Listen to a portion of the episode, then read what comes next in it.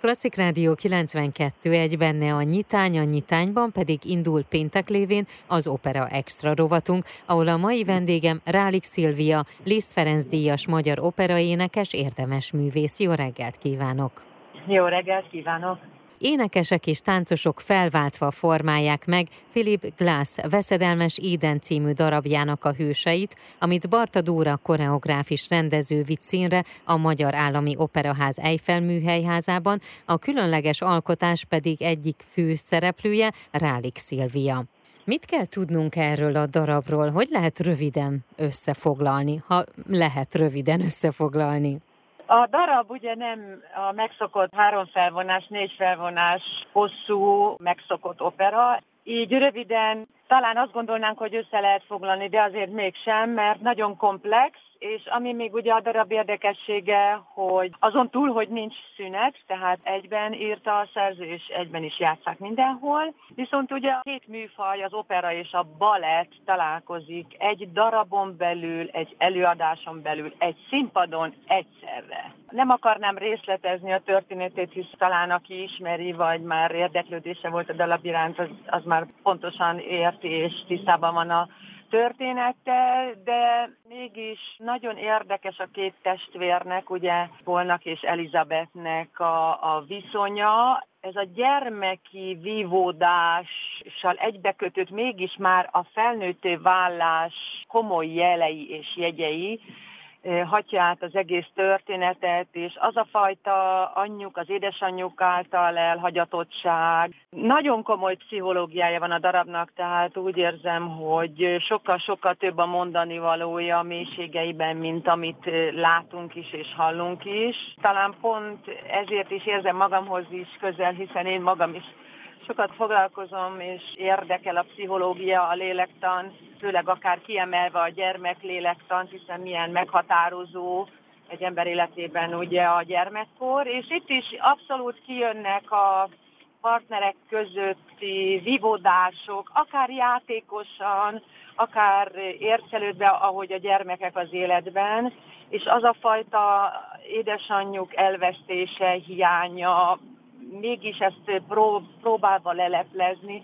Nagyon komplex és nagyon érdekes a mű, és az meg különösen, hogy ezt mint hangban, utána majd úgy a balettosok, mint táncban. Hogyan tudják ezeket az érzelmi hullámokat, ezeket az érzelmi, akár viaskodásokat, belső vívódásokat, ércelődéseket kifejezni.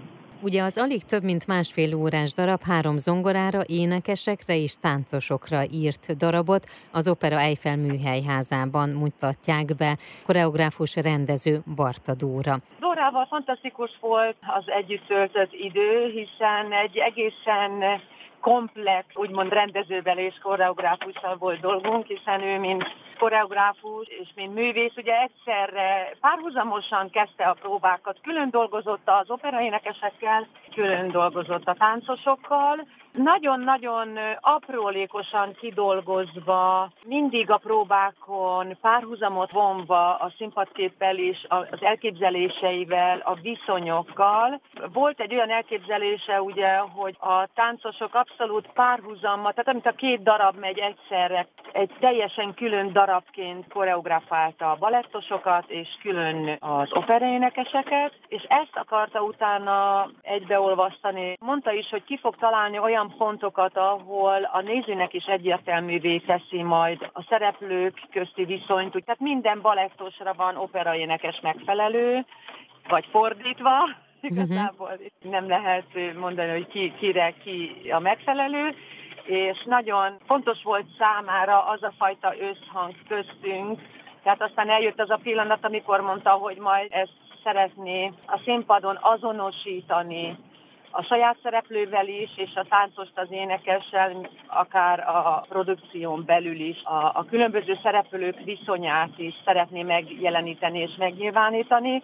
Természetesen azért ez mindig egy kicsit nehezebb feladat, hiszen az ő fejében mondta is, hogy neki valamennyire párhuzamosan kell haladni a próbákkal ahhoz, pontosan tudja majd nekünk az instrukciókat adni az adott szituációhoz, jelenethez, és mivel ő külön alkalmakor dolgozott a táncosokkal és az operaénekesekkel, akkor ő mondta, hogy ez neki a fejében is, meg az elképzeléseiben egy plusz feladat, hogy párhuzamosan haladva ő ezt meg tudja jeleníteni és nyilvánítani a színpadon. Hát természetesen mondta, hogy a díszlet, a jelmez is adhat erre segítséget, és, és vannak bizonyos eszközök és nagyon érdekes képek, a darab megformálására, amit majd fog, és nagyon ügyesen, fantasztikusan össze is, össze is hangolt, és nagyon nagy segítséget adva nekünk ezzel az énekeseknek is, és úgy érzem, hogy a táncosoknak is ennek a komplex érzelmi, testi, hangi, történeti,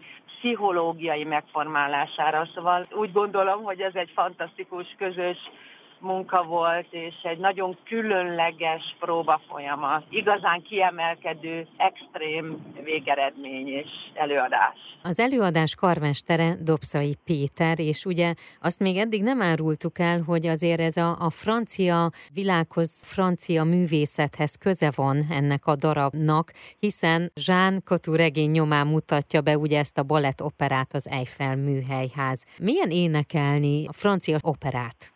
Különleges. A francia nyelv a másolhangzóit tekintve, de nagyon sok olyan magánhangzókat is a másolhangzókkal köt, ami különösen nehezíti ugye az operaének ezt a hangképzést.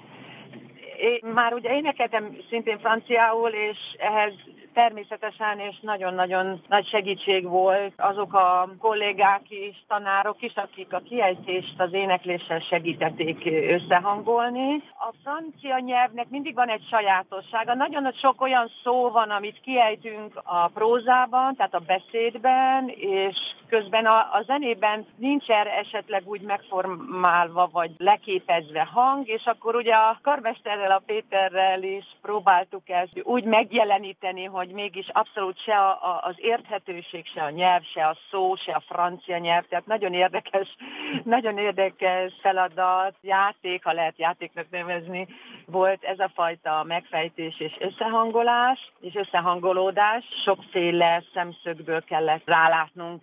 A zenei világa az is nagyon különleges. Mondhatnám, hogy nem annyira bonyolult a három zongorának ugye az összhangja és az összjátéka, és a dallamvilága az egész operának egy, nem túl jó szó ez a szeré, de mégis valahogy mégis olyan, olyan egyszerű, egyszerűen, de mégis nagyszerűen, ha lehet így mhm. fogalmazni, ahogy megjeleníti a három zongorában azokat a bizonyos pontokat, mélypontokat, vagy épp diszonanciákat, konfliktusokat igazán különleges és igazán kivételes zenei megformálás. A karmesternek az a fajta rugalmassága, ami a, ugye a baletthoz és az operához összehangolva, mert természetesen, természetesen ilyenkor neki sincs könnyű feladata, hiszen figyelembe kell venni azt, hogy épp arra a zenére táncolnak, közben énekelnek, tehát, tehát rugalmasan kezelve illetve ugye a tempókat az énekesnek épp kialakul egy karmesterrel egy hangulag egy tempóérzéke, és egy adott tempója, majd ugye ez a balettel is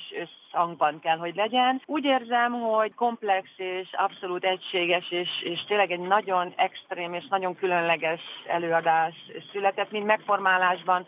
A francia nyelvből adódóan a történet, színpadkép és a jelmezek is igazán különlegesek és igazán visszatükrözik azt a gyermeki világot, amit a zene is visszaad, azt a gyermeki testvéri lélekjátékot, ha lehet így fogalmazni. Tényleg nagyon ritka ez a fajta összhang, ami ebben a, a nyelvezetét és zenei megformálását adó műben lehet és megadatott most nekünk. Az elmúlt percekben Rálik Szilviát hallhatták, Liszt Ferenc díjas magyar operaénekest, érdemes művészt.